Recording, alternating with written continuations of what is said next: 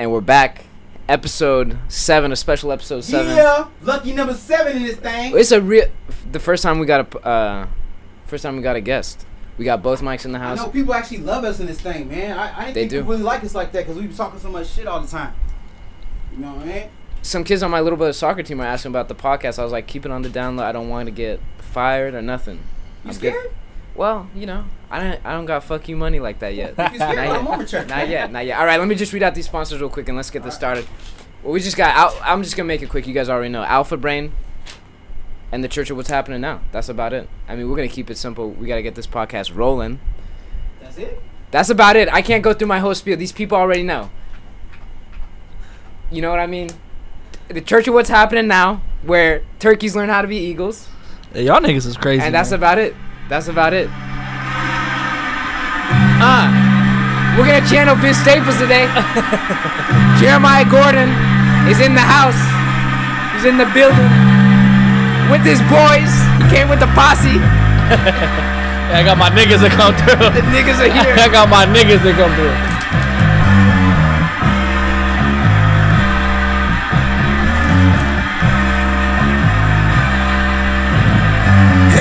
I'm just a nigga until I fill my pockets, and then I miss the nigga. They follow me while shopping. I feel like making riches. They feel like muddy waters. So tell me what's the difference? My mama was a Christian. Crip walking on blue waters. Was fading up in Davis. Then walking back to Palmer. A flow like you, we partner. Auntie Angie had them choppers. So tell me what's the difference? Tell me what's the difference. I feel like fuck Versace. They raping niggas' pockets, and we don't get acknowledged. Just thank me for a prophet just like Moses, and Moses look like Shaka. Zulu, my fofo loaded. I'm aiming at Nirvana. My bitch look like Madonna. They staring at Katana. Waiter still ain't brought the chopsticks. Should've brought the chopper. Uber driver in the cockpit. Look like Jeffrey Dahmer. Hey! It's a motherfucking party either way. For sure, it's a party either way. Yeah. We're back. Back in this thing, man, for a seventh time. I see it for our SAP listeners. I feel like we're almost this kind of feels. This is a Breakfast Club like vibe with all these people in here. No, it really does feel like the best. Like doesn't it? Club, it feels pretty official. It feels hot than a motherfucker. It feels like it's black people in this motherfucker. It definitely does. Abundance, a lot of abundance. Niggas make shit hot. We were all walking into the house. I was like, "What are the neighbors gonna think?" They're gonna think of that. Well, they got the button up, so they probably think we on some collegiate type shit. You feel me? Yeah. We're starting a black frat. We're starting a black frat up here on 3rd Street. Watch out. Alpha Nu Chi. We coming soon. Alpha Nu Chi. That was the voice of Jeremiah Gordon. Is that a fraternity? Is it? Nah, it's actually not a fraternity. It's off the top of my head. For real? Yeah. Okay, as long as you want. Anything you gotta get paddled for, I ain't with, dog. I feel like it's pretty easy to make up a frat name. Yeah. It's all just a frat. New this and Alpha and Omega. The fun part is the hazing part. Bullshit cap. That's the fun part. I like how the things to humiliate themselves and degrade themselves just to be a part of the gang. That's I like what I live for. They still pretend like they don't do it at UCR. I think it's funny. You should be a Q dog. I can't see Howie as a Omega. Fuck that. I see Howie as a Kappa. No, I see Howie as a nigga from Pike. You know what I'm talking about? Pike what? Because you like Middle Eastern bitches. You don't like black bitches like that, Howie. You don't like black? No, I find out you need to get the drop squad calling you. Howie like Middle Eastern girls, man. You don't like black girls. I like Ethiopian girls. Next in line is Middle Eastern. Black. There's a connection. Howie, how is there a social hierarchy with your bitches, bro? There's a connection. It's not really. That's the thing. It's not really a social hierarchy. It's just... I don't know. I can't explain it. I'm still thinking about it. I think about it every day.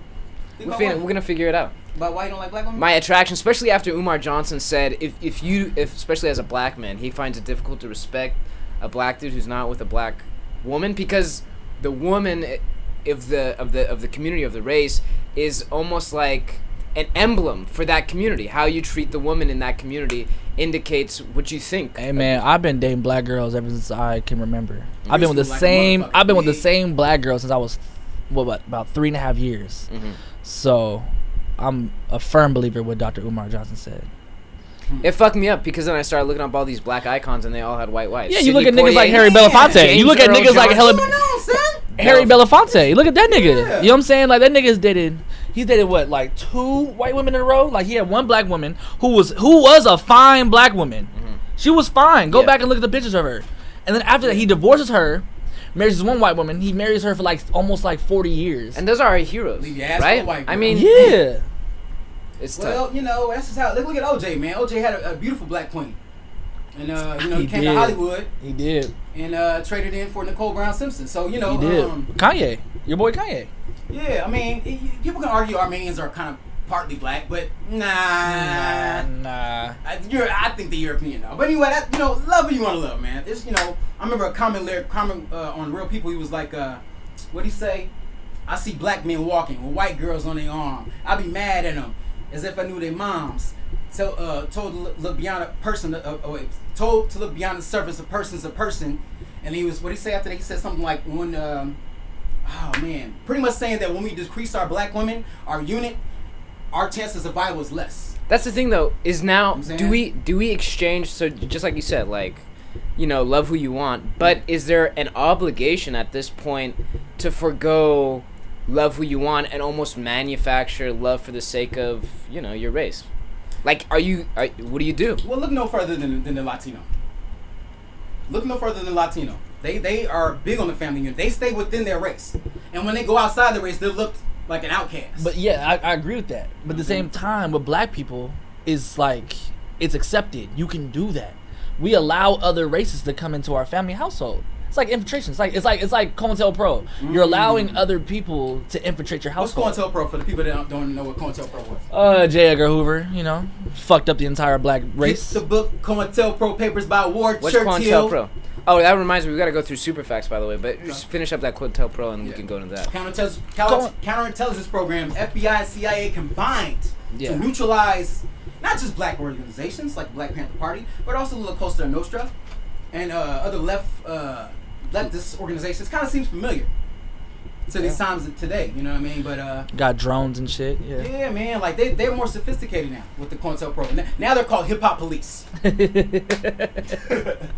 It's funny how they morph, which brings me up to the super facts. Last week you mentioned Lloyd's of London, which is the insurance company, and we were talking about them because they're saying that maybe Kanye West was smoking weed at the time that he became he had like his psychosis, he had his breakdown, and so that would like absolve them of their obligation to pay out the damages for the concert cancellation. And you said that they were they funded slaves, slave financiers.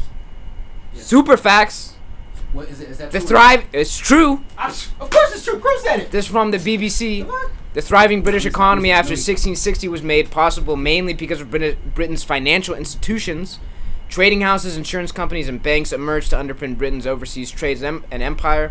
The expansion of overseas trade, especially in the Atlantic, relied on credit and bills of credit, which were at the heart of the slave trade. Similarly, the maritime insurance, which was focused at Lloyd's of London, thrived on the Atlantic slave trade. Old money. Oh God! Money. You know what? I learned something in class today that blew my mind, man. There was a guy named Thomas. His last name was Thistlewood. He was a slave owner in the South, and he was... This was like Mac Drake Thistle? Yeah, something like that. Okay. And what he did to his slaves was to keep them, you know, of course, controlled, was that he would make them shit in each other's mouths. Get the fuck out of here, G. Want some nice shit? Yeah, man. Oh, no. Make them niggas shit in each other's mouths, man. Shout out to Sam Snead. They had to drink urine. Are you reading this directly from, like... Because I have a similar story about this, where the guy's writing in his diary about the methods of, like, subjugation and the very specific ways and they would do it for specific effects. So, like... He did it to his slaves. Okay. So he implemented his methods on his slaves. Right. Was he writing about it, or were you, like, reading this? Well, yeah. He wrote up... I think his name's Thomas Thistlewood. Okay. I have it in my backpack in the room. But yeah, like he would make his slaves shit in each other's mouths and then fuck each other. And then like, what was the intention? For incest. What did they want to do? Oh, they got killed. And the intention, did you write about the intention? Like why, what was the Yeah, to keep them in control. Yeah, this is what happens when you defy my authority. Okay. Buck breaking. Yep. So my thing, so Paul Mooney actually mentioned this in a video, and he talks about the dynamics between like the black mother and the black son, and how back in the slave days, what the slave master would do would terrorize the black male body in such a way, and over time over centuries, this had like a traumatic effect on the black mother that made the black mother keep the black male close to her out of fear, baby him, infantilize him, and therefore stunt the growth of the black male, push out the black female to go and do what would traditionally be considered the work of the black male, right? To get to sort of, I mean, like, be the breadwinner, right? Historically and traditionally, that's the role of the man, right? Knowing that the black male is in like deep danger, what she does is pushes out the black female, and over time this creates this psychologically stunted black male. And so I hear this, I'm like, God damn, that's like, it makes sense and all of that. And I believe Paul Mooney. A couple weeks later, I'm on the it was an article or whatever, but, and the girl, this black lady, includes excerpts from a diary of a slave owner who breaks down the psychological mechanism of terrorizing the black male, and how specifically he did it in full view of the black female so that they would internalize that terror and then hold their black male close to them. Cold piece of work, man. I'll tell you, boy. I don't know, man. I ain't saying motherfuckers is the devil, but damn, Joe. It sure is looking like certain people is the devil like a motherfucker, Joe. Yeah, man. For real. Yeah, man. Trickology. You know, and it's just like, it's starting to get like, it's the opposite with these motherfuckers, man. It's like, whatever they say, you need to go to the opposite of what they say. Yeah. To get the truth. Yeah, man. You know what I mean? That's what I'm starting to see. You gotta go against the grain. Yeah, man. Always go against the grain. That's why I do not join a frat. Don't join. All right, one more super fact. Couple podcasts ago, I forgot which one it was. 1, 2, 3. I don't know. But it was, you said Horus. The word hour comes from the word Horus. Right. Is that a super fact? About 85%. I'll take 85%, bro. 85%. So here hours. No. So we're tracing it back. Middle English, it goes from hours to hour, which is Anglo-Norman. But before it's Anglo-Norman, it was French. For, I mean, I don't know what the accent is, but it's hour. The word in no, but listen. I'm not done. From Latin, it goes to hora, which is in turn from ancient Greek meaning hora. We know the Greeks copied the Egyptians. Right, Horus. Hora, Horus. I mean, come on now. How much more do you need? The proof is in the pudding. And Horus represents the sun, yep. Which is time. So, come on now. You don't need, connect the dots, la la la. All right, let's get down to it. We got black dude from Chicago. Yeah, east in the building. We got Jeremiah Gordon from Long Beach. East side Long Beach. Half black, half white. Yes, sir. And we got an Ethiopian, and we got two brothers sitting watching the door in case. Put some respect on them brothers' name. They came in here, dressed nice, got the button ups and shit. Look like this guy working. They got good jobs and shit. You know what I mean? Put some respect on them brothers' name. Chris and Malik. Once we get more mics, there's no. The only issue is really talking over each other. But if we cannot talk over each other, I'd like to get like 5. I want more mics. If y'all got mics, it's a rhythm. Bring them out. Yeah, it's double Dutch. It's definitely double Dutch. How much does it cost you, Howie? We split that. It's 70. That one was 78. Yeah, this one, Jose gave it to me. Shout out to Jose. Thank you, Jose. Jose, hey, you the man for that, Joe. Jose's getting a little butthurt over your comments about him. I said, come in and talk to him. What I say? Man, hey, Jose, you want the fade, man? Come on, Jose. Come on. Jose, get your ass in the gym. Come on, man. Hey, it's okay. Jose, we can still be friends afterwards. It was that you said. It was that one comment you said. Jose can put a dick in his mouth. Or what was it? He was like, oh, he probably likes dicks in his mouth.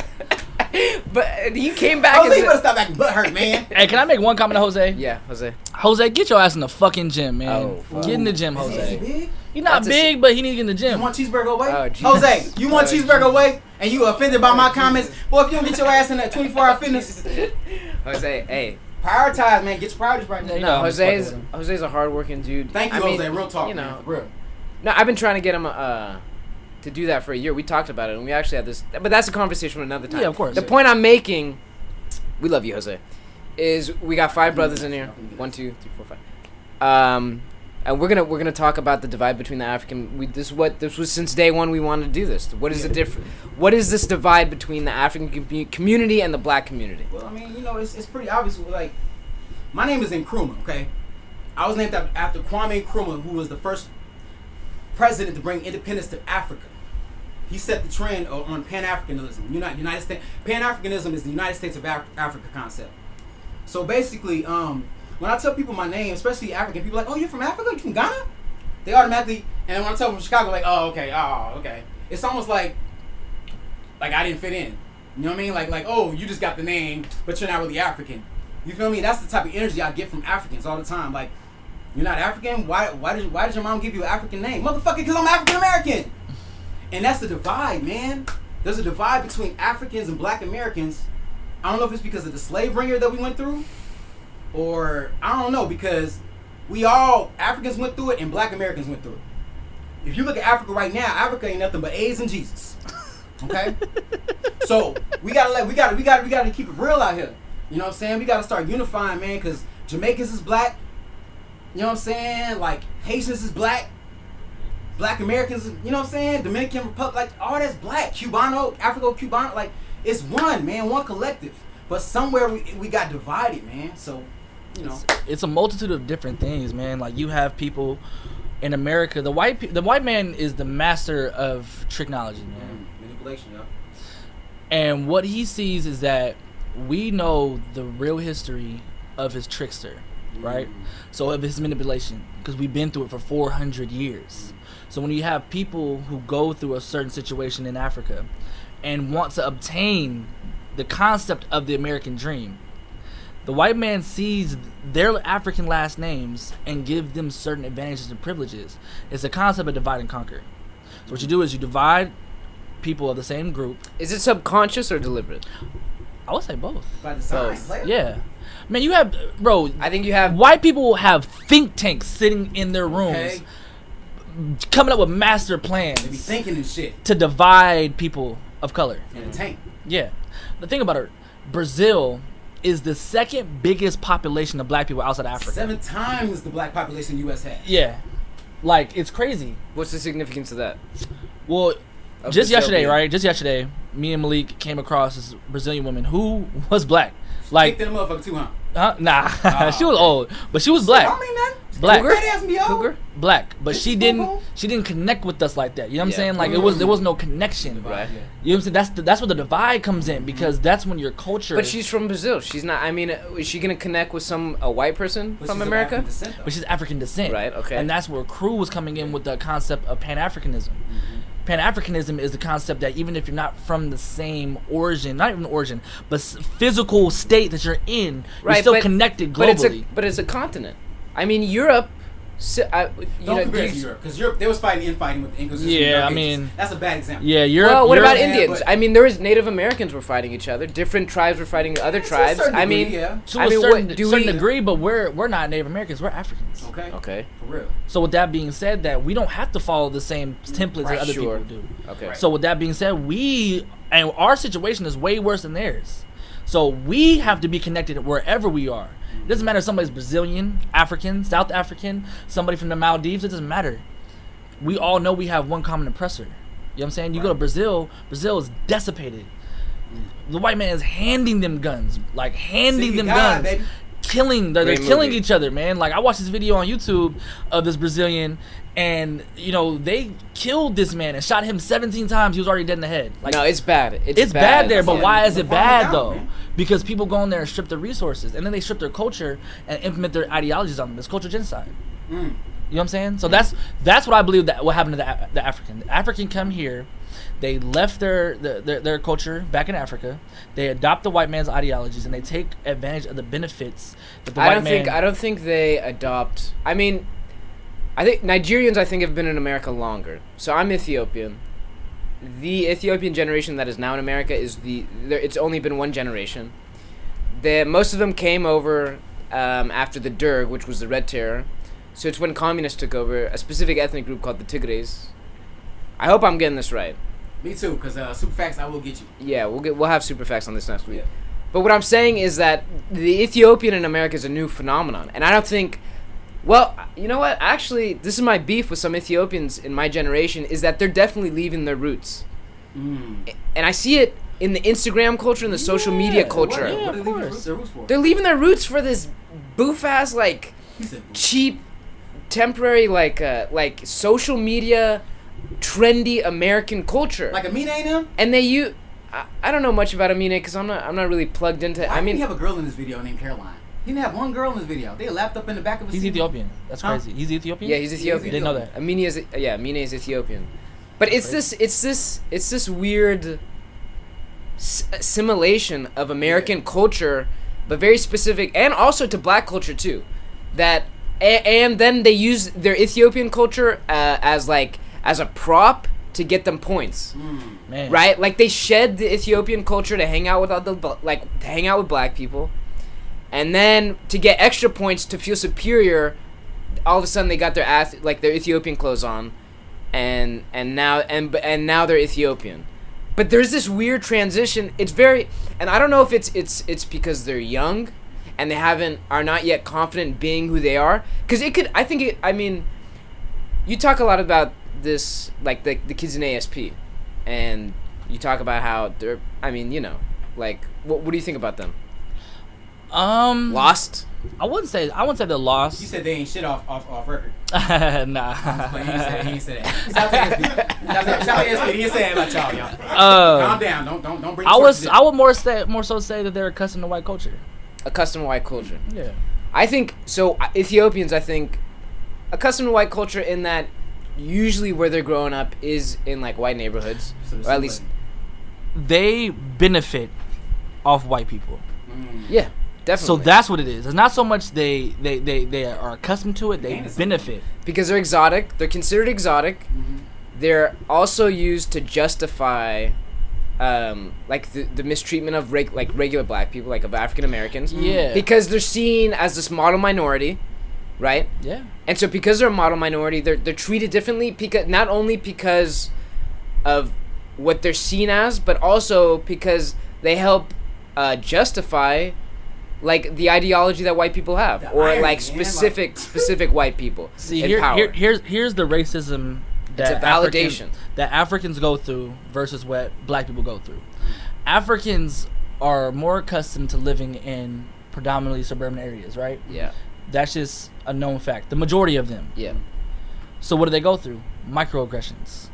Microaggressions is being told that, oh my God, your hair is so different, and then somebody starts touching your hair. Oh my God, your name is so unique. Mm-hmm. Stuff like that. So you know what I'm saying? It's so out of the ordinary. It's very subtle. It's very like very subtle, right? What exactly? What am I seeing right there? But what you know what black people from the hood go through? Over. Get your ass in the fucking corner, nigger. You know what I'm saying? That's what we have to go through. Yeah. So there's a different type of racism. Yeah. That most Africans don't really get to see because they don't get to grow up in that type of environment. No, definitely. So that is where our discrepancy comes in because it's like my nigga, like you never went through the shit I went through. Like, did you have you had your house raided before? No. Mm. So you don't know the true racism of no, I mean definitely with the older generation, especially like I'm speaking about Ethiopians. I can't speak on Nigerians. No, just speak about Africa in general because there's intersectionalities within. There is intersectionalities, but I think there definitely is a difference between Nigerians and Ethiopians and the way Nigerians and Ethiopians before they respond. Before Nigeria's turned up. The way that they respond to like African Americans, and I can definitely say the older generation of Ethiopians are definitely critical of African Americans, and I've had it with my mom where I have to like say like listen, you don't understand the historical context of the racism that they experience and the effects that has and how that reverberates throughout time. And then how that, you know, like you're looking at things as isolated incidences when you have to look at context. Yeah. Context is key. Context is important. Yeah. So I mean, you think like what your parents went through are totally different than what my mom went through. Okay. You know what I'm saying? Like your parents are the model minority. Yeah. They're being told that they're different. They're being told that they're the token. You have this because you worked hard. But you think black people want to sit on their ass all day and fucking sit in the house and not make no money? Like, niggas don't want to do that. Niggas don't want to be sitting around all day in the house surviving off EBT. Poor people are working harder than rich people. I don't even know. Yeah. I mean, I don't know. You know what I'm saying? I'm not going to sit here and make that analysis. But what I am going to say is that niggas don't want to be sitting on a corner all day selling dope. Niggas don't want to be doing house raids. Niggas don't want to be stealing out of stores and shit. Niggas don't want to be surviving off Section 8 and EBT all day. Niggas don't want to do that, but that's what we have to do. That's the situation that we're put in. So we're just trying to make the best of our situation. Now, if Africans saw the environment that we're put into and stopped blaming it on us not, and us being lazy and us not working hard, it's a concept called deficit thinking, right?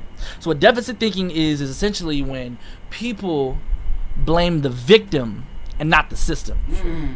So when the education system's fucked up, it's you that's fucked up, well, this not the system. This is an American thing, this American idea of individualism. Yeah. And the individual is responsible for their fate and their destiny. And I agree to that to a degree, to a certain extent. Because at some point, your environment, you're definitely a product of your environment, without a doubt. Yeah. And it's going to shape who you are. It's going to shape the way that you, in the future, going to shape the way that you respond to certain stimuli. Yeah. I mean, like those formative years between 0 up into 12, it's almost like after that, you're set for life. Yeah. And it takes a lot of time and practice and work and resources to decondition all of that out of your head. Yeah. You know? I mean, like, you know. I mean, yeah, I mean, definitely, I think one, Native Africans need to go back to the history. The situation that is going on right now didn't just happen overnight. No, it didn't. It took Tuskegee experiments. It took slavery. It took AIDS. It took Reaganomics. It took civil rights. It took a lot of things that we done been through in this country that Africans were kind of... Clinton. That Africans were what? That they didn't have to go through. They weren't exposed to it, man. You know what I'm saying? That's why they you have to look at all that. Well, it's a psychological trauma, definitely. Yeah, come on, man. We're still going through it. I mean, like I told you, Africans didn't have to go through being told to shit in somebody else's mouth, man. No, I'm telling you, if my dad were to experience racism, and I tell this to people to try and, like, drive this point home. If my dad were to experience, if he were to be called a nigger, for example, on the street, to him, it would bother him definitely, but because there's no context for that, burn like that, because it wouldn't burn. Because there isn't any historical like application of that to him and his people, and exactly, it would go right over his head. He'd be like, "What are you talking about? I got a whole Haile Selassie. People think he's a god, literally. Like, I what are you talking about? I have a whole rich history and culture." I'm not saying African Americans don't, but I'm saying, like, he's intact. He has contact with a history that he can draw strength from endlessly. And for somebody to call him, like, a nigger, it would just be like, this is not... Because he didn't go through Jim Crow. It doesn't make sense. Yeah, you know what I mean? Go through Jim Crow. Right, and that's what it is. Like, it wouldn't affect him, you know? But, see, that's where the privilege comes in at. Yeah, right? Of course. Privilege, it takes forms in many different areas, right? Privilege is the simple fact that you guys actually know where you come from. Yeah. You know what I'm saying? German, Spanish, Filipino, everybody has... Do you know where you're from in Africa? Huh? Do you know where you're from in Africa? I didn't do the mouth swap yet. I got to get my check and my savings. But you don't know that. But I don't know exactly what tribe I'm from. I know I'm black and Native American. I mean, African and Native American. I didn't know that for a fact. Yeah, see... My grandmother, she was half Native American. I never met her in my life, but you know what I mean? That's what my mom said. But do you get what I'm saying? Like, we don't have... No, definitely. When we get called nigger, our history tells us that we are one. No, that's what I'm saying. You know what I'm saying? Totally agree. So I totally agree with that. That's just one form of privilege. Another form of privilege is being like this. Immigrants are known to get higher bank loans. Yeah, yeah. We'll get them. Immigrants are known to get higher bank loans and better educational opportunities than black people in America. Africans fall under the immigrant category. Am I correct or am I wrong? No, you are. Yeah. So with that being said, that's a privilege that you get. Mm-hmm. So when you get those privileges and those opportunities pushed to you, of course you're going to think you're better than somebody because you made it. You came from Africa, this third world continent, quote unquote, according to the white man. Yeah. And you made it out the slums, right? Mm-hmm. Somebody told me the other day, his name is Solomon Demiku. He told me that being homeless in America is being poor working class in Ethiopia. Yeah. So you ain't fell off all the way in Ethiopia. Yeah, yeah. He was like, well, that being said, black people don't really know what it is to be poor. Well, I'm just like looking at him, I'm like, well, here's my argument to you. You don't know what it really is to be black because you haven't had the opportunity to live in project housing. Project housing is 10 times as worse because not only do you have to stay in one-bedroom apartments with your mama, your you have to stay with 10 different people in your household. You got police forces all around the area. You have no jobs. All you have is fast food surrounding you. EBT. Like, that's a terrible situation that nobody wants to be put through. And the elevator smell like piss. Elevator smell like piss. You have dead bodies on the side. You got crack over here. You got your uncle over here sucking dick. There's so many. Sucking dick on? Yeah, you got gang banging around you 24/7 and in police forces, and you see your friends getting shot at the age of 6. Yeah. And you're accustomed and conditioned to think that's what you are going to have for the rest of your life. ain't lying, man. Yeah, no, I agree. Chicago, and I don't know. I don't know. Shout out Chirac. Shout out Chicago. Yeah, go Chicago. I don't like Chirac. Shout out Chicago. And I don't like that Spike Lee movie. Spike, come on, man. For real, Spike Lee. Nick Cannon, my nigga. Yeah, Nick Cannon, dog. Man, and Jennifer Hudson, your whole family was blacked out. You really got, man, don't even get started on that. That shit, nigga, man. I don't know. They gave some Chicago young cats a camera and some money. They could have shot a movie, and it would have been authentic. You from Brooklyn, fam? But we ain't gonna get off. Let's not get off on the tangent. Well, I have one comment about that. Yeah, I feel like he was disrespectful to black women with that movie. He was what? Disrespectful to black women. Oh, because what did they? Because it's resorted to just to the rocks. It's just the pussy that can get niggas. Like, okay, so that's all you have. You don't have no intellect. Objectifying them. You don't have no intellect. It's not your beauty. It's your pussy. It's your pussy that's gonna save the black man. Is Spike Lee getting maybe Manchurian? Is he? I don't know. Sleeper cell maybe. A lot of these great directors, saying John Singleton is losing his damn mind. Is Spike Lee losing his mind too? Tupac raped in the opening scene of the Pac movie. Nigga, what? After we done went through butt breaking and all types of shit from these man. This nigga, man, I think some of these cats have lost their mind. Homie. No, I believe that. They break you down to the point, like we were talking in the car. Yeah, they break you down to the point where you start to do shit that's out of the ordinary, out of the norm. Mm-hmm. Who the fuck wants to show a black leader, somebody that we hold and pursue as one of the best black leaders of this millennium? Mm-hmm. Tupac. You want him for us to see him get raped? Like, that breaks us down as a people. Mm-hmm. That breaks our spirits down because it's like, wow, like, Tupac just got raped? Like, you're like, what the fuck? Like, he was the strongest person I knew. Yeah. His voice was strong. He would fight anybody. But spirit still resonates to the world. Man, like, your spirit gets broken down with that, man, because you see your leader getting broken down on television. Yeah. And then you see the person behind the camera broken down already. It's just like... The white man has truly broke down black people in America. Definitely psychological. I mean, you know, John Singleton, I don't know. What I do believe is the spirit can leave. Your spirit can leave you. Just like Muhammad Ali's spirit left when they silenced him and shut him up forever. Yeah. You know what I'm saying? Your spirit can leave. Aretha Franklin will never be the R-E-S-P-C-T Aretha Franklin. Because once that spirit leaves, you can't, you know what I mean? It's just that's why some of these people wear their sunglasses in front of the media all the time, because you look at the eyes are the soul of the window, right? And literally, and I believe that, and I think if these people see your eyes, did you say you said Dave Chappelle at the Comedy Store and y'all locked eyes for it, and you just kind of like seen the pain? That dude, I saw the. I got. He was a little high too, y'all. Shout out to how I was definitely weed. Not. Definitely was not. I don't know. Was high? No. Oh, he was sober. I'm sorry. Put some respect on how I was 100% sober. You sober? And Dave Chappelle looked at me and locked eyes and it stayed there for about 13, 14 seconds, like, long. And maybe it just felt long because it was... And I made a point of not breaking eye contact. Like, I'm not going to break... And I don't even know how he saw me because I was all the way in the back of the room at the Comedy Store where it was dark, right? And, well, maybe there's, like, a few lights right there, so maybe he just saw... Maybe he saw me in a way that you can't see people in the middle, but he looks at me and I dropped my beer. I was holding Corona. Drop the beer. It doesn't shatter, which is weird. It should have shattered. And I just felt zapped. Like, I had just been zapped with a warning, like, drive slow, homie. Telepathic. Drive slow, because these people are coming for you. And that's why Dave Chappelle is, like, real mythical because of that whole thing where he left and he dropped for the $50 million. But he also, if you notice, he wears sunglasses a lot in these interviews.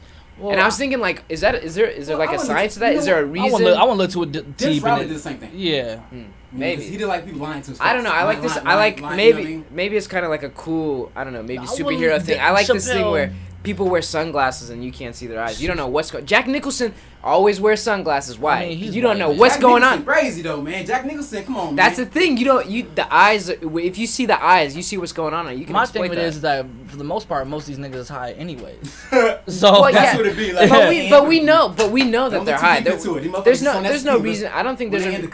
I think it's deeper than that because you don't hide it. We know he's smoking.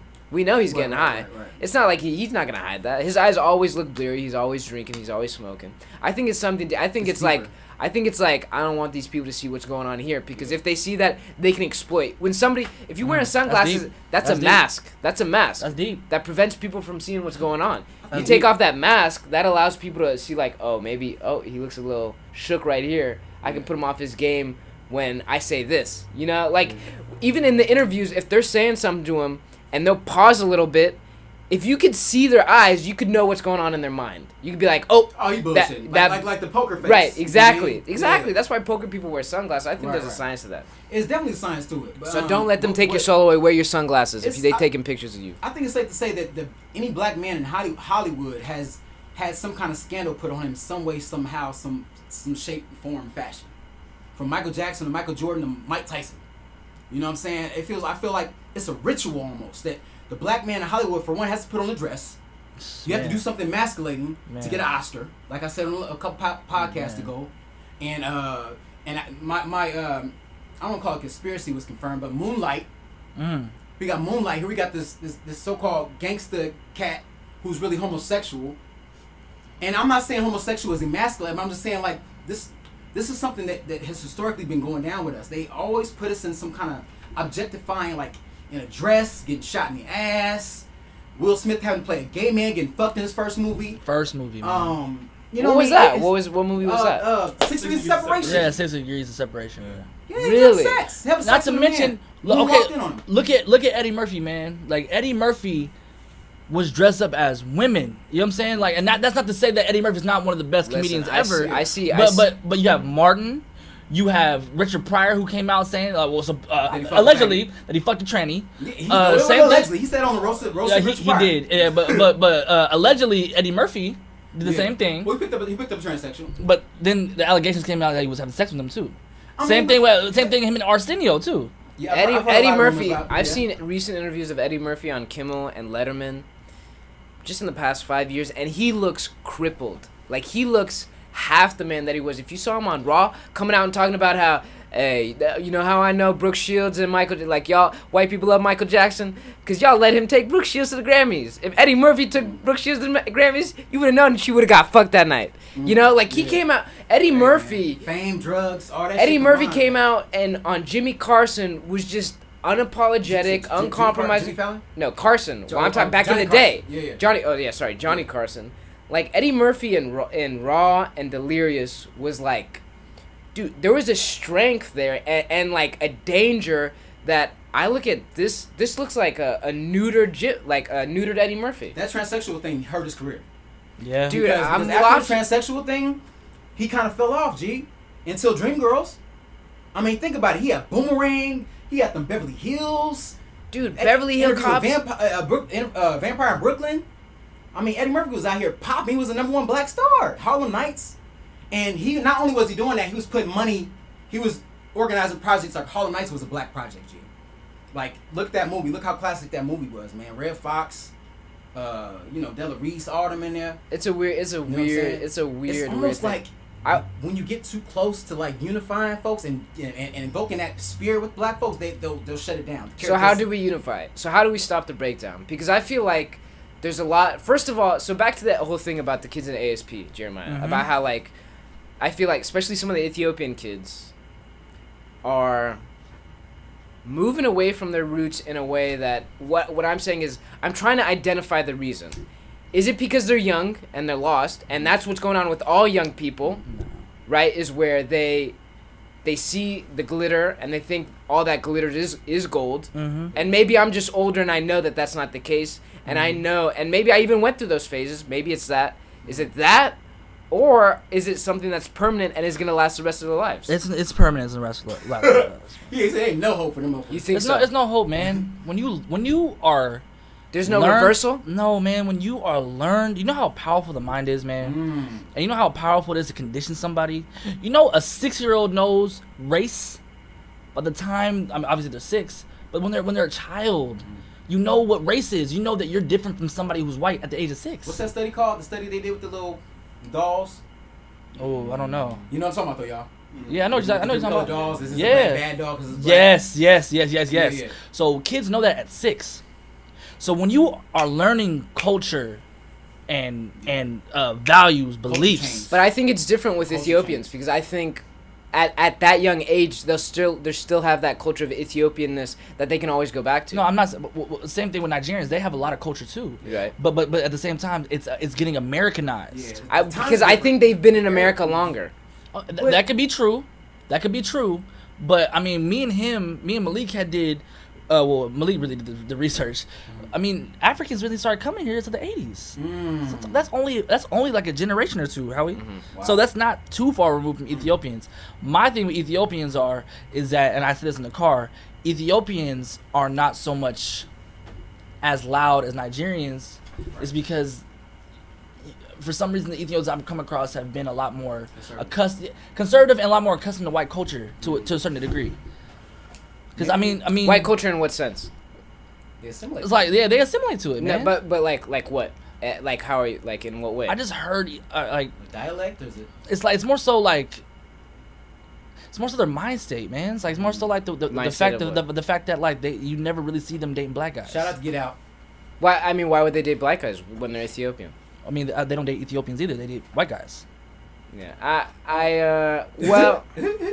I mean, you yourself don't really date black girls. That shit is by design, homie. If you can't see that shit is by design to break up the black family unit, this shit goes back to the Black Panther Party when most of the Black Panthers were women.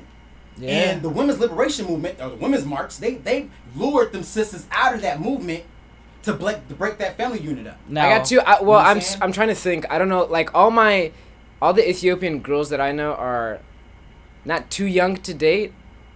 I don't know a lot of Ethiopian girls besides the one in ASP that are like my age. I have like cousins that are older than me, and they date black. They both have steady like black boyfriends. Yeah, black Americans. I would say you're different. And also, I always say that about you. Well, also like my like friends and family, they're dating Ethiopian dudes, and vice versa. The Ethiopian guys are dating Ethiopian girls, but the bulk of the Ethiopians that I grew up around are all younger than me. So time will tell. Mm. We'll see who they end up dating.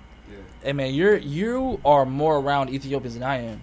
I'm looking from the outside in, man. Right. So you're asking me, and I just go off of my own.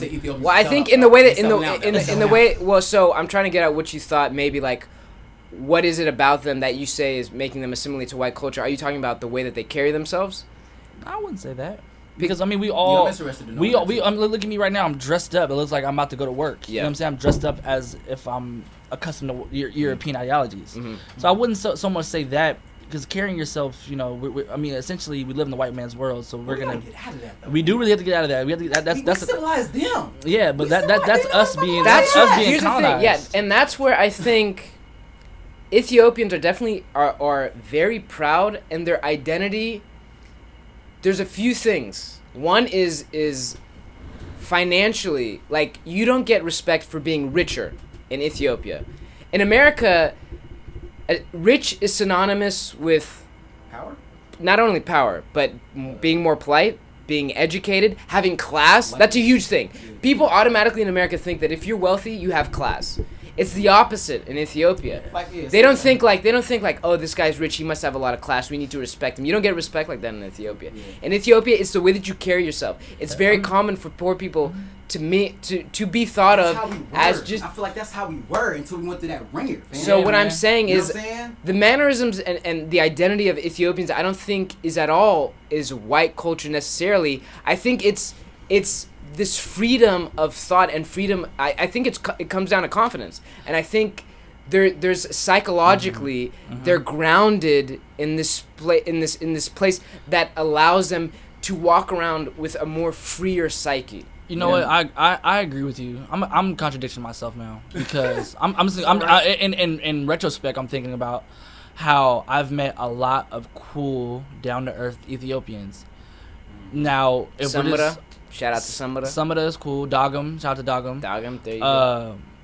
But at the end of the day, man, like, I guess my problem lies with Nigerians. Yeah, I guess you could say Nigerians. I wouldn't say I have beef with them. I would say more so it's the fact that they just Ethiopians really got beef with Nigerians too. Yeah, they do. Internet scams, huh? Yeah. It's more so the fact that they appropriate black culture. Mm-hmm. When, like Paul Mooney say, everybody want to be a nigga till it's time to be a nigga, huh? They black though. Yeah, but not really. You feel what I'm saying? Like they're not black. Stephen Biko said it's all mind. Black goes beyond the phenotype. It's a mind state. Yeah, Nigerians do love white girls and Jesus a lot. They do. They love white girls. They love Jesus, and they love the fuck out of money. They're not accustomed to black culture, but they love to take their claim to it. Mm. Like, for instance, I was black American culture. Yeah, of course. I'm talking to this girl yesterday. She goes, "You see what's happening to our people in Charlottesville?" So I was like, "I see." Who said this, Gabby? I'm not gonna say.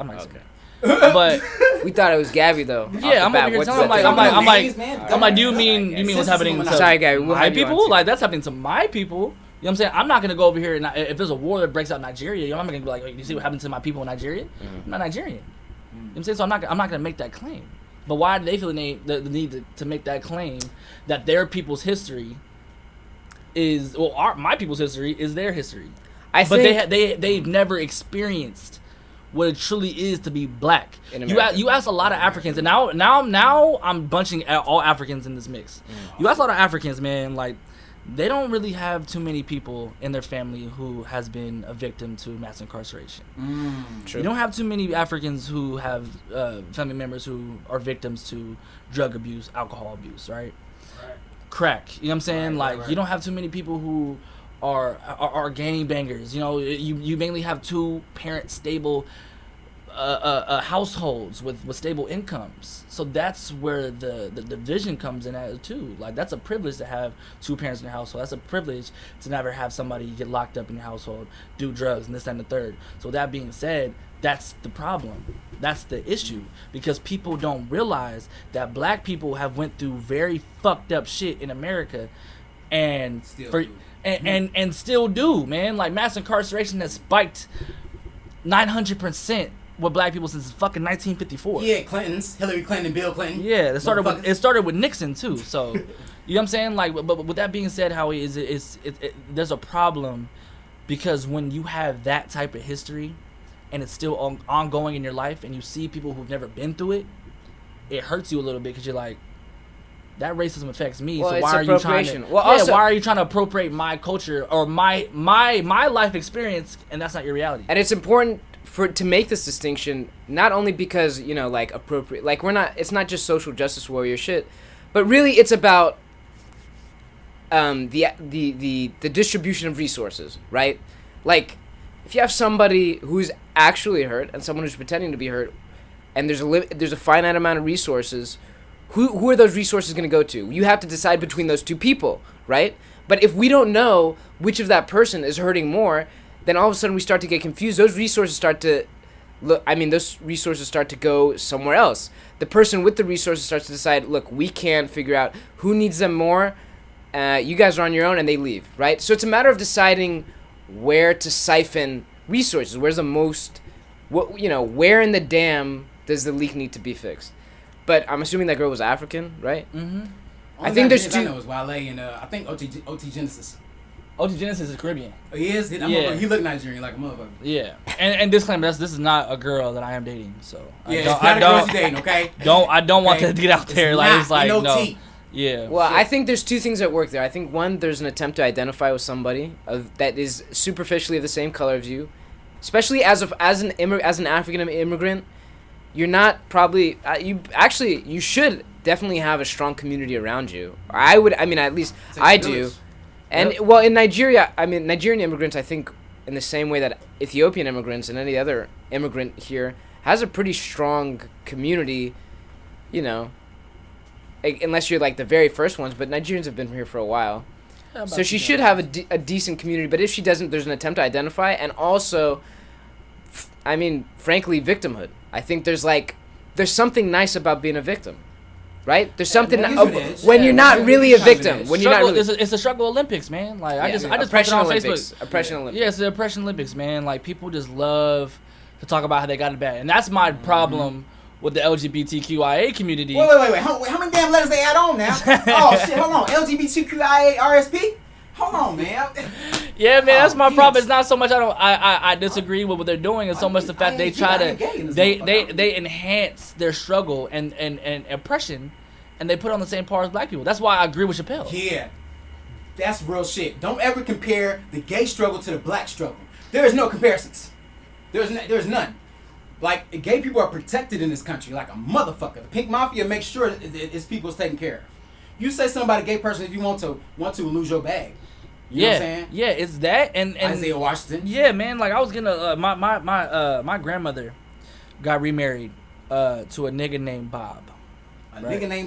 Bob. Shout out Bob. I don't know no nigga's named Bob. And he has two sons. One is gay by the name of Daniel, and the other one is straight by the name of Will. Mm. And I always get into arguments with him because Daniel loves to put the gay struggle and oppression on the highest pedestal. Mm. But my thing is... Is he black? No, they're white. Okay. Mm. And I always tell him, like, man, we weren't born...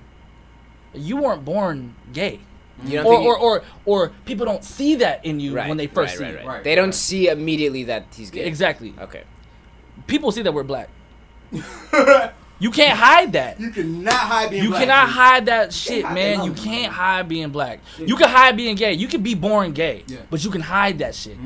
Well, you can't hide being black, man. I think in America also racism is embedded, like literally, in the fabric of America. Like the founding of America was very, very racial. And I think racial and historically, and you know, like the comparison of struggles is kind of like a weird thing to really engage in, like the debate about struggles. But when Dave Chappelle said that, I think a good example is when President Trump got elected, and Dave Chappelle and Chris Rock went up on SNL, and there were a bunch of like white liberals. Yeah, you always say this shit, right? And Dave Chappelle and Chris Rock are laughing because they already know what's gonna happen, and they're being sarcastic, like, gee, with every update from CNN or whatever, the white people are starting to panic more and more and more. Meanwhile, Dave Chappelle and Chris Rock are like, oh, would you believe that?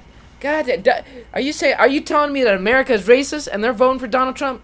So there's like, and I saw it on campus where like definitely the LGBT community and white liberal community were genuinely surprised. They were shocked. No, Trump was elected. Black people were shocked. Well, black people led the protest. They didn't even fucking vote. Why was you shocked? Howie, black people... I'm going to say that. I think Africans, primarily Nigerians, were so fucking surprised that he was elected. Because they've never been through something like this. Yeah, We've been through the worst niggas who are worse than Trump. Reagan, Nixon, fucking you name it, we've been through them. Both Bushes. Both Bushes, right. We've been through the worst. Clinton was worse than this nigga, man. Well, that's what I'm saying is... He's sneaky about it. What I'm saying is that... This motherfucker's out. He's overtly... Picking up black babies, playing the trumpet and shit, and all of a sudden niggas left all over them, man. And killing your boy, what's his name, Ron Brown. Google Ron Brown and Whitewater. We can Google Ron Brown. I'm saying, Mena, Arkansas, but anyway. But what I'm saying is black people, they expected this because they were used to it, I think. And I think what that says is that they had a proximity to racism and oppression more than gay people, you know? Like... When you've gone through something, you expect it. That, like, I think that speaks volumes that black people were much less surprised than the gay community, right? Like, I think that means that they've experienced... I feel like, in many ways, that means they experienced more. Gay is a trend right now, yo. I mean, it definitely is. It's a trend. It's definitely getting popularized, man. Like, is it a trend? It's warmed up to an agenda. And it started with Lil Wayne kissing baby in the mouth. You know, you know what I mean? It's definitely an agenda going on. Yeah. They put these rappers out here for in this European gay fashion for a reason. You know, Migos, and I love Migos, you know what I mean? All them cats, I respect them cats doing their thing. But it's like, man, how you going to be gangsta in your grandma blouse, G? That's why we started the podcast with Vince Staples. Because Vince Staples is keeping it real. He wears nothing. What was that opening? One of the lines from that opening song was... And fuck Versace, I feel they're raping niggas' pockets. We don't get any credit. Dude, black culture is the preeminent culture, at least in America. And I think it's definitely, I don't know about Europe. I can't say. Man, being black is the coolest thing in the world, but nobody wants to be it. Right, just like Paul Mooney said. It's the coolest thing in the world, but nobody wants to be it. You got 55 minutes. You got people who go to rap concerts who aren't black. Who say the N-word, right? Yeah. But it's a group, so you're not gonna get mad. You're not gonna start a riot at a fucking rap concert. All right. They keep rap music alive though. I mean, they do. All right, so enough of the complaining though. Now, so what do we do? How do we fix this? You talking about to fix what? The divide? I think you're pretty good. Yeah, you picked up. Huh? Go ahead. One of the just to kind of touch on the divide. Barack Obama was a perfect example of how they revere Africans, but they do not like black Americans. For one, because they look at us like slaves. There will never be a president with slave blood in the White House. Okay, so how do we change? Okay, so how do we change this mentality? How do we fix it? How do we unify? We talk and educate our brothers and sisters, dialogue, man. We talk and we do it in a fashion that's not disrespecting them. Right. Because people hate when you disrespect them, right? I hate being disrespected, so I'm guessing nobody else likes to be disrespected either. So when you're talking to them, you're educating them and treating them like normal human beings, but you're dropping super facts on them while you're talking to them. No ego. You know what I'm saying? Like, you know what I'm saying? Like, you don't have an ego. You're not trying to act like you don't have this superior, inferior complex. You're talking to them, educating them. And because I had a conversation with somebody before about this. I changed their entire mind about this. Entire mind. Mm-hmm. We're in the ASP talking. I'm like, no, you're wrong. But let me explain. You want to say or no? No, I'm not gonna say. He ain't gonna say nobody's name. How does somebody? I just need the picture. I need a picture. I need to see the picture. I need it. But like, you know what I'm saying? But like, we're in the ASP. I'm talking to her, and it's like, I'm like, no, you're wrong. But let me explain why you're wrong. And about because like she was talking about the whole Dalshan thing, about how Dalshan posted about how Nigerians and Africans. Oh, that percentages need to be segregated because the percentages at UCR is skewed, right? Mm. So I'm trying to explain that to her, and she's like, no, we're black. I'm like, yeah, by phenotype you're black, but by mind state you're not. But let me explain that to you. Let me explain it to you, right? And that was an African who said that. That was Stephen Biko. Mm. You know what I'm saying? So like, you just have to really explain this to them and really have open dialogue. That's progressive, man. That's the only way you can really solve things like this and unite. So. Open and honest dialogue. Nobody get offended. Went to a no ego, baby. You know what I'm saying? I think. So from my perspective, mindset. That's all it is. It is a mindset. It's a mindset to be. And I think, and if you are conditioned, if you're growing up in the projects or whatever, and you're being conditioned since day one up until, indefinitely, that you are inferior. That's how you're gonna walk around. And I don't care like how talented you are, how skilled you are. You always have this handicap where people start telling you you're crazy, and nobody is telling you that you're not crazy. You start to think you're crazy. Yeah. It doesn't matter how sane you are. Yeah. If everybody starts gaslighting you, you're gonna get gaslit. Yeah, bro. Right? Yeah, bro. So, I think, for me, and this is as an outsider, I would think the best way to attack this would be psychologically. To psychologically free, to feel liberated, to liberate the black mind from this. And I don't know how we would go. Open dialogue, but I think there needs to be a focus on the power of the, I don't know, and the individual. What the past of black Americans have went through. Please do. And there needs to be a more empathetic way of looking at it. Africans need to be more empathetic to the black struggle and the black plight. I agree. You know what I'm saying? And vice versa. Yeah. You know what I mean? AIDS has ravaged Africa. Yeah. You know what I'm saying? They have raped Africa. So we need to find some kind of middle ground, common ground, where we can be able to have open dialogue and reconnect with our brothers and sisters around the world. Set up. You can pop it up to make it a little higher if you want. Yeah, like that. No, I just gotta take a piss. That's why. Go take. Yeah, go ahead, take a piss. Oh, you sure? Yeah. We'll just hold it down. I was one of my man's like, he's pacing. Yeah. My man was like, still like, hey, Joe. You know what I'm saying? You're the Africans shit. Nigga got pissed like a motherfucker though. I'm gonna. Anybody want a lighter? Y'all probably don't smoke. No. Can't be waiting. Man, so we got this Taco Fest coming up, man. In October. We're back, by the way. Sorry. They know we back. They see us talking. That's true. This nigga right here. Because it's an abrupt switch. That's okay. Because somebody had to take an abrupt piss. Yeah. But anyway. Hell yeah. Sorry. Alkaline water. Shout out to crew. Gotta make sure the brothers is right. But we got Taco Fest coming up October 22nd. White Park, downtown Riverside. We got Vince Staples hosting.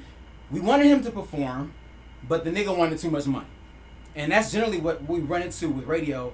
A lot of these people want their bags just too big, man. We want the E40s. We want the people like that to come perform, but they just want too goddamn much. So I have brought an idea to my boss, the program director of 99.1 Kid J. Shout out to Kid J. I like, Kid J, man, what if next summer we did like a block party? 2018, 99.1 KGGI block party. Because I'm from Chicago. Mm-hmm. The radio stations, they throw block parties. Mm-hmm. I watched Dave Chappelle block party. Yeah. You know what I'm saying? Matter of fact, there's another block party in LA, August 22nd. Soulful Noise putting that on. Go check that out. But nah, man, like block parties, you get a chance to meet your neighbors. You know what I mean? My vision for it is comedy and music and fun for the kids. Kind of like Dave Chappelle block party. How he got Erykah Badu. He did a set. The Roots is up there. Mm. It was live. I think it was in Brooklyn or something like that. Yeah. Yeah, you know he would do Radio City. He would do it at Radio City.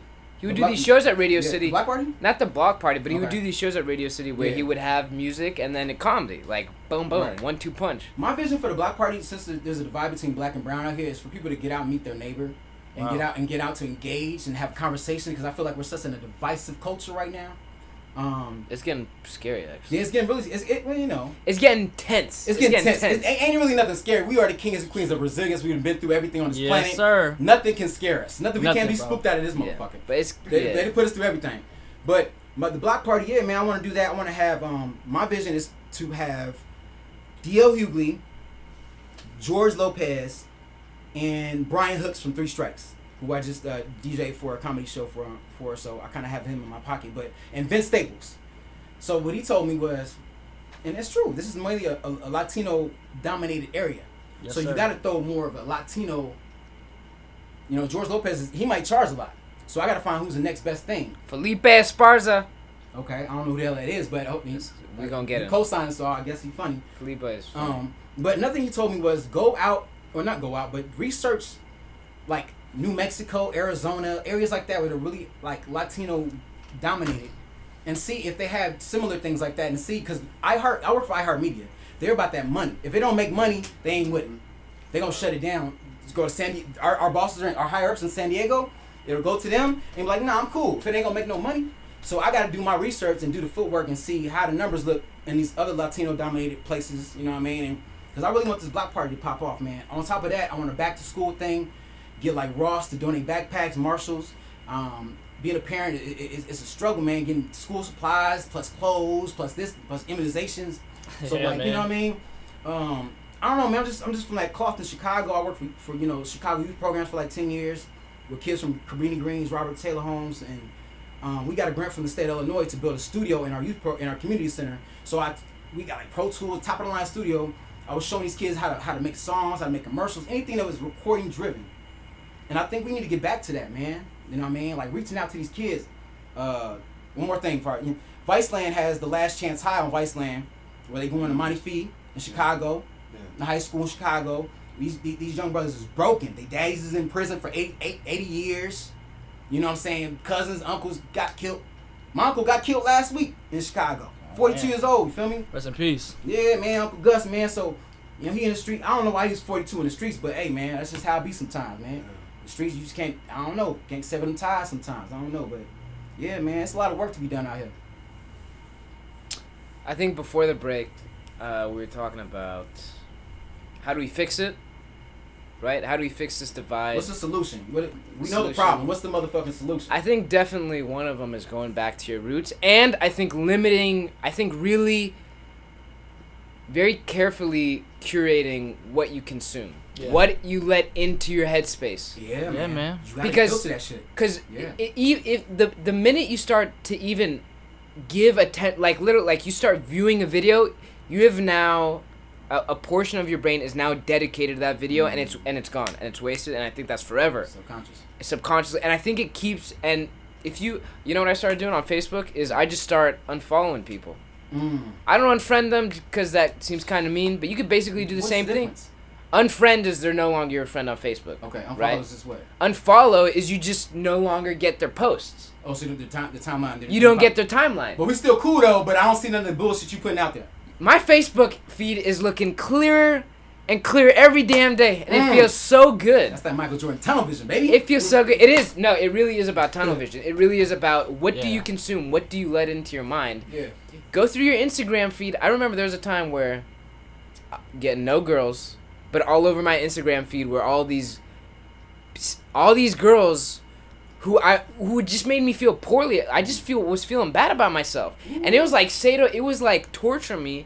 And I was like, why am I subjecting this was a couple years, when I was running through this thing. Now how you getting hit in the hallway. We're not ready to tell that story. It was a stairwell, actually. My little dog growing up, G. Listen. What I'm saying is I couldn't. It was like, this is making me think negatively of myself. I have to unfollow. I'm unfollowing all these girls. Anything that doesn't make me feel good about myself is no lie. And this is not being like, this is not being oblivious to the ills of the world, right? You're not isolating yourself and being ignorant. You're not like in a way that you're shutting off what is bad in this world. Mm-hmm. But if it's a waste of time and if it's something that is fucking with your psyche, mm-hmm. cut it out until you're ready to handle it. Right. Cut everything out. So in terms of like improving your psychological state and like liberating your mind, stop thinking about money. Stop, you know, all that glitters is not gold. Stop watching them death videos. Motherfuckers getting killed. Yes, yeah. Like, why are you letting that into your psyche, man? Dude, that normalizes, bro. Mm-hmm. Like when you see these young brothers and sisters get killed, you know, by the police, man. Like just shit like that, man. It normalizes it, bro. Mm-hmm. That's why Michael Brown was sitting there for 4 hours. Mm-hmm. They wanted to normalize just it. Like they lynched, just like they let the black people lynch. When they lynched them, they left them hanging from that tree. Yeah, man, they want you to be left normalized. I don't watch that shit. I don't watch it. Hey, man, I'm not gonna lie, man. I fall victim to it sometimes. I mean, I just want to see what happens to my people every once in a while. You know what I'm saying? But I get what you're saying though. I've stopped watching it. I've stopped watching it for sure because when I saw that old man get killed by that black Omega dude in Ohio, that's when I was done with it. I was done with watching people getting killed.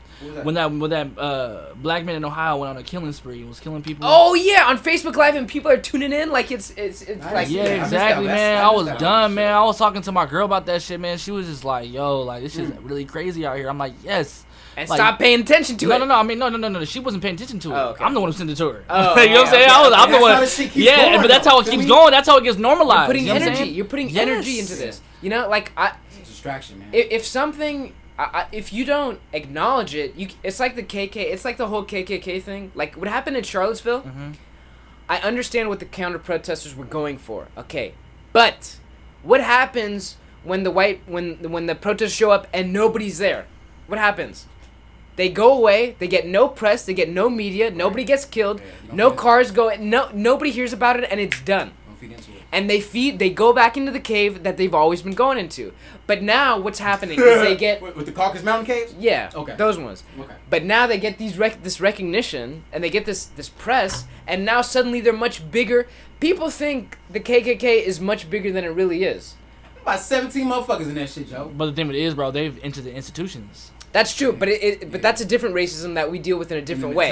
But like, don't walk around thinking that you're gonna get jumped. You know what I mean? Like it's poison. You're being poisoned on a daily basis. Food, clean, dude. It's the same. Everybody's out here being a vegan and eating organic, but they're on Instagram ingesting poison. I mean, I'm finna go make me some chicken, motherfucking something with some meat in it. Well, you know what I mean? It's like my ass. Shit. Psychologically, your psyche. Your mind state is important. No pork. No pork. No pork. You know? No pork. Go back to your roots. Listen to old music. Old Sly and the Family. That's why we play Sly and the Family Stones. And by the way, the music that we played last week, the Jackson 5, Can You Feel It? That was the intro. And the outro was Gotta Give It Up, Marvin Gaye. Profound energy. You just go back. Get it on vinyl, baby. Go back. To take advantage of that real healing power, get that shit on vinyl. Turn off the lights. Light a candle. Lay back, man. I promise you, whatever you're going through, you're going to be cured of that shit, Joe. Go listen to Earth, Wind, and Fire. Go listen to Earth, Wind, and Fire for a week and see how your day changes. And start unfollowing this poisonous... I see people who just sit through shit. Poison, like literally poisonous video after poison video, and the whole day is fucked up. How are you going to start your morning off with ABC7 News, murders and blood and rape? And this and that, when you can walk outside in your backyard and the sun is shining and the birds are chirping. Put that 444 on. You know what I'm saying? Put on 444. Start to do with 444. You know what I mean? Pay attention when you're consuming. I mean, me and Chris talked about this shit yesterday. Like somebody asked us, this little one of our coworkers was like, "What do you listen to when you make tacos?" And she was like, I listen to Aaliyah and da da da da. And Chris was like, "Nigga, I listen to Future." You know what I'm saying? But like, but you wake up to Future, your whole day is negative. It's thrown off. Molly Percocet. It's turned off because you feel like, you can like. Percocet. You know what I'm saying? Yeah. Like when you walking past a black man, you don't give him the head nod, like you kind of look him up and down, like you know what I'm saying, like. And that's what we need to get out of, man. Yeah, for real. Greeting our brothers, seeing our brothers nodding. That's a fact. How you doing, peace, my brother? How you doing? I just heard Styles P on the Breakfast Club talk about how his daughter committed suicide yesterday, and how Yeah. The culture, man, has changed. We need to check on our brothers, man. Check on a wellness check. How you doing, my brother? You good? Is your mind good? You eating good? We need to get back into that. I had to give a dude a hug the other week because I was feeling Listen. Listen. You trying to catch an assault charge on this motherfucker. No, I told because I was watching him. We were all playing pool and I was watching him out of the corner of my eye and I was like, damn, he looks like he's kind of going through, or he, you know, and he's kind of. You can sense his energy. I could sense his energy, and it definitely was down. He just seemed like a little down. And I had a girl give him. I was like, "Hey, give him a hug." You know, like, are you pimping now? Listen, hug pimping. Listen. Hey, girl. Hey. That contact is important. Give him a hug real quick. Man. I remember I told him the story, and I was like, I remember when I was at RCC, and I was like feeling down about myself. I wasn't feeling good. I was like definitely depressed, and I there was just like this, these people raising money for cancer, and they're like, "Hey, $1 for a hug," blah blah blah. And I was like, "Oh, maybe I'll help out with my karma." I gave him $1. I started walking away. The girl goes, "Oh, do you want a hug?" And she's like this big girl, like taller than me, like physically and wide. And I was like, all right, you know. And she gives me the hug, and she squeezed. And, dude, there was this warm sensation.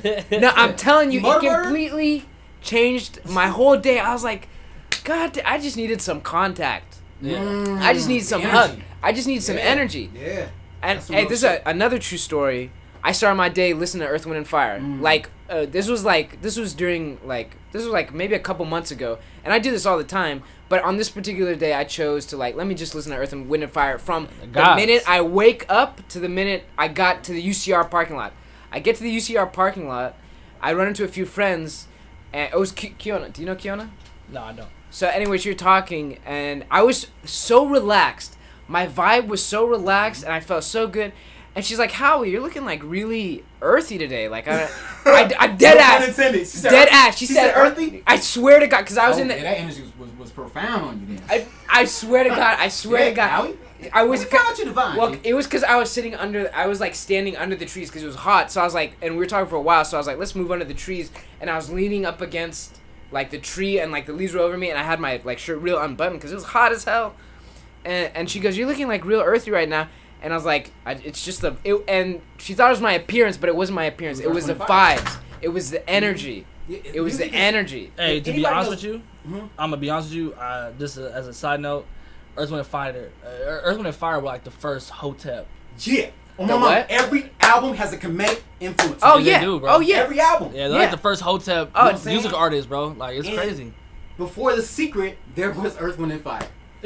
You know what I'm saying? Yeah. That law of attraction, anything, your heart, whatever you say, what your desires, your fantasy, like that's some real Shining Star. Man, those songs are so like spiritual. Dude, it goes at the end of Shining Star, it goes quiet and they go acapella and it goes ba ba ba. What are the final words? It's like, you know, it's like, don't forget who you are. You are a hold on, let me look this up. Well, you know, artists that come from Chicago, you know, they just have that light to them, man. I don't know what it is, man. I just I mean, you got a couple niggas in there who are great artists, but this is like the R. Kelly. Did you say a couple?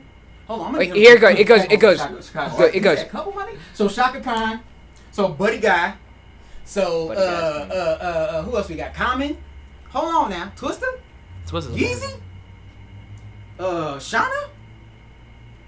I keep going, Jerry. No, I'm saying a couple artists who are great, but their personality is a little off. Well, that's anybody. There's a lot of false prophets. There's a lot of false prophets. People, you meet somebody in person, they was totally shattered with the whole facade that you thought about them, just by having a 5-second conversation. Like, this motherfucker's stupid. You really do have the coon gene. You know what I'm saying? That coon gene's real. Oh, and I feel like some Africans possess that, bro. Oh yeah, by assimilation. In what way? They have the coon gene. The coon gene. Man, the coon gene, bro. Like, come on, bro. Like what? Like what? Bro, like for one, you have. I've never seen a black person join a Greek fraternity that's predominantly white. A what? I mean, outside of Chris. A Greek fraternity. Outside of Chris. Wait, did you do that? I did that. Yeah. Ain't nothing wrong with that. Okay. No, but I'm just saying. I'm just saying. No, that was alpha. I don't know. First of all, I'm not saying it's wrong. To join any Greek fraternities, you know what I'm saying? Because, like, you know, like, I'm not saying it's wrong. What I'm saying is that, like, you see a lot more Nigerians join Greek fraternities that are predominantly white. Mm. Are we talking about Shamie Cole? Shamie Cole didn't know HBCUs existed. Who did? No, he didn't. Was he black? Malik, am I lying about that? Who didn't know about that? Malik, speak up so people can hear you, bro. He never saw The Cosby Show? He never saw Fresh Prince? No, HBCUs existed. No. I'm about to say. Shamey, what's good, bro? Confirmation. Okay. I'm pretty sure he said that, bro. He said that. He said that shit. Well, we're in California though. We're not in the Midwest. We're not. But like black, that's the history of black people. You know. Black people out here are different though, man. Shamey's also Nigerian though. They don't nod out here. Why is this? They don't do that out here. Why is Shamey? Why is his last name Cole if he's Nigerian? Is he half? Because of slavery. Nah, he's not. He's definitely not. He's definitely not half. But I mean, that's American name. That's American. Shamey Cole. Cole's a slave master. But you gotta think about it, bro. Like his tribe was probably heavily colonized by British people. Mm. Well, we can only assume. I don't know what. I mean, who knows? Yeah. But what were we talking about with the black frats? Oh, I'm just saying that like some I don't know what some Africans do possess the coon gene. I don't know what the experience is Nigerians do. Ethiopians, I think Ethiopians for the most part keep to themselves. And I think that can be misinterpreted as arrogance or being standoffish. Or, you know, hostility. But I think a lot of it is just... I mean, they have their community and that's... You know, they just stick with it. Except this younger generation, which really is... And I'm... You know, I really don't want to... I mean, the Ethiopian... Who do we have? Ethiopians in ASB. We got Becca. Ngisti. Mm-hmm. Helen, who's Eritrean. We just said they all clowns, though. Jaime. Let me stop starting stuff. Samara. Dagam. Samara. We gotta get Samara on. Dude, Samara, we're at UCSA. We're all about to leave because we haven't eaten. You met my homie Lou, Lewis from UCI. Did I? Yeah, he said he met you. Okay, what did he say? He said that he met Howie. He's like, I know Howie. Crazy. He's like called you crazy too. He's like, hey, nah, he was like Howie. Like he said Howie and some know what they're talking about. And I was like, yeah, for the most part they do. Okay, Samara. So all right, so we're all going out. Samara's not there yet. We don't even know that Samara's coming. I don't know that he's coming. Mm-hmm. And this is a conference, like it's whatever UC wide. So we're all leaving the hotel to go eat, and we're at the roundabout. And this taxi pulls up, and I tap Mina. I go, watch out, this is going to be an Ethiopian. And I was talking about the driver. I was like, watch this be a driver, because nobody pulls up in a taxi cab. People come in like Ubers or Lyfts, right? Yeah. We look a little closer. Somebody's ass is smiling ear to ear out the back. He comes out, and Samara, Ethiopian. Not only is he Ethiopian, the driver's Ethiopian too. No. He's like, yo, we just came out. Did you prophesize that? Do you think you have telepathic abilities? Maybe I'm working on my third eye, but no, I think Ethiopians just drive taxis in LA. That's an Ethiopian thing. Yeah, that's an Ethiopian thing. Yeah. But yeah, I don't know about the coon. We're at what time are we at? Oh, by the way, those lyrics for Earth, Wind and Fire, that healing music, which I suggest all of you go and listen to. And they're my go-to album is The Essential Earth, Wind, and Fire. It's kind of great. That's taking the easy way out, though. I feel like you got to get into probably go through the albums. Spirit, I Am. That's like saying you listen to Stevie Wonder, but only heard... True. Yeah. I mean, you got to go easy. Yeah. But some of these Devotion... Interventions, like... Shining Star. After the Love Has Gone. Keep Your Head to the Sky. That's The Way of the World. And Reasons are my three favorite.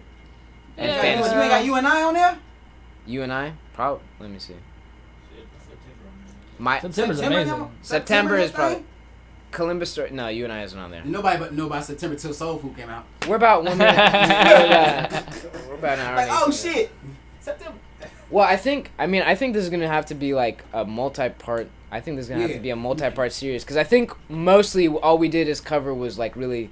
The basis. The struggle. We didn't go into like the colonization of the mind that I heavily believe in. Like you guys should probably read Francis Fanon's Black Sin, White Mass. But he talks about the colonized mind and the psyche of it, and why black people who have been affected by colonization do what they do: date white women, date white men. You know what I'm saying? Shit like that. And why you do certain things is because you know. You're colonized, so you know I would definitely want to get into that too. So. What were we closing to? What the fuck were we closing to? God damn it! You forgot? You forgot? Yeah. FF. Yeah, I got you. With that brother was saying, right? everything that you said, I heard what you said right now. That was some true shit. I was multitasking with the listening. I'm sorry. This is a complex thing. This is the first part to the situation. Obviously, this is something that's affecting the community that needs to be addressed, man. Because we're in a divisive time, and we need to be anything but divided. You know what I'm saying? Like, if there's any time to be united, this is the damn time. Do we have any final words or any final? Definitely go back to your roots. Watch what you consume, not only physically but mentally and emotionally. Watch The Hidden Colors. Shout out to Tariq Nasheed. Yeah. Hidden Colors. Dr. Phil Valentine. Listen to Earth, Wind, and Fire. Work out. Be healthy. Jose, we still love you. Yeah. And, get on the black elders like John Henry Clark, Ivan Van Sertima, Delbert Blair, Bobby Hemmett, James Baldwin, Brother Panic, Dr. Ben. Man, get with some of these elders, man. Like, go to YouTube and watch some of these old videos. Black Spirituality versus Christianity. So, go. Man, do your homework. To get on your healthy tip, watch Dr. Sebi, rest in peace. And Dr. Sebi, who had a cure for AIDS, you know what I'm saying?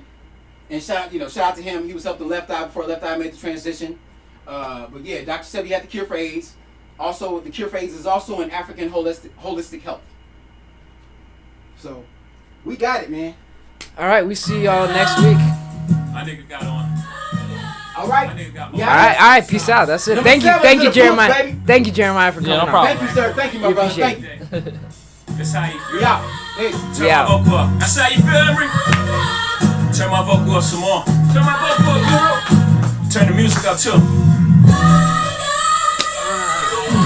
Super Bowl goals. My wife in the crib, feeding the kids liquid gold. We in a whole different mode. Kid that used to pitch bricks can't be pigeonholed. I cooked up more chicken when the kitchen closed.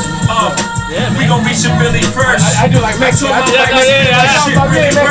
a lot. I run through them all. Focus on all these ponies come to a halt. All this old talk left me confused. You'd rather be old rich me or new you. Old niggas, I stop acting brand new like Tupac ain't have a nose ring too. Nobody wins when the family feels, but my stash can't fit in the Steve Harvey suit. I'm clear why I'm here, how about you?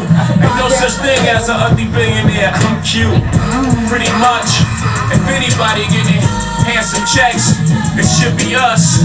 Fuck rap, crack cocaine, nah we did that. Black owned things, 100%.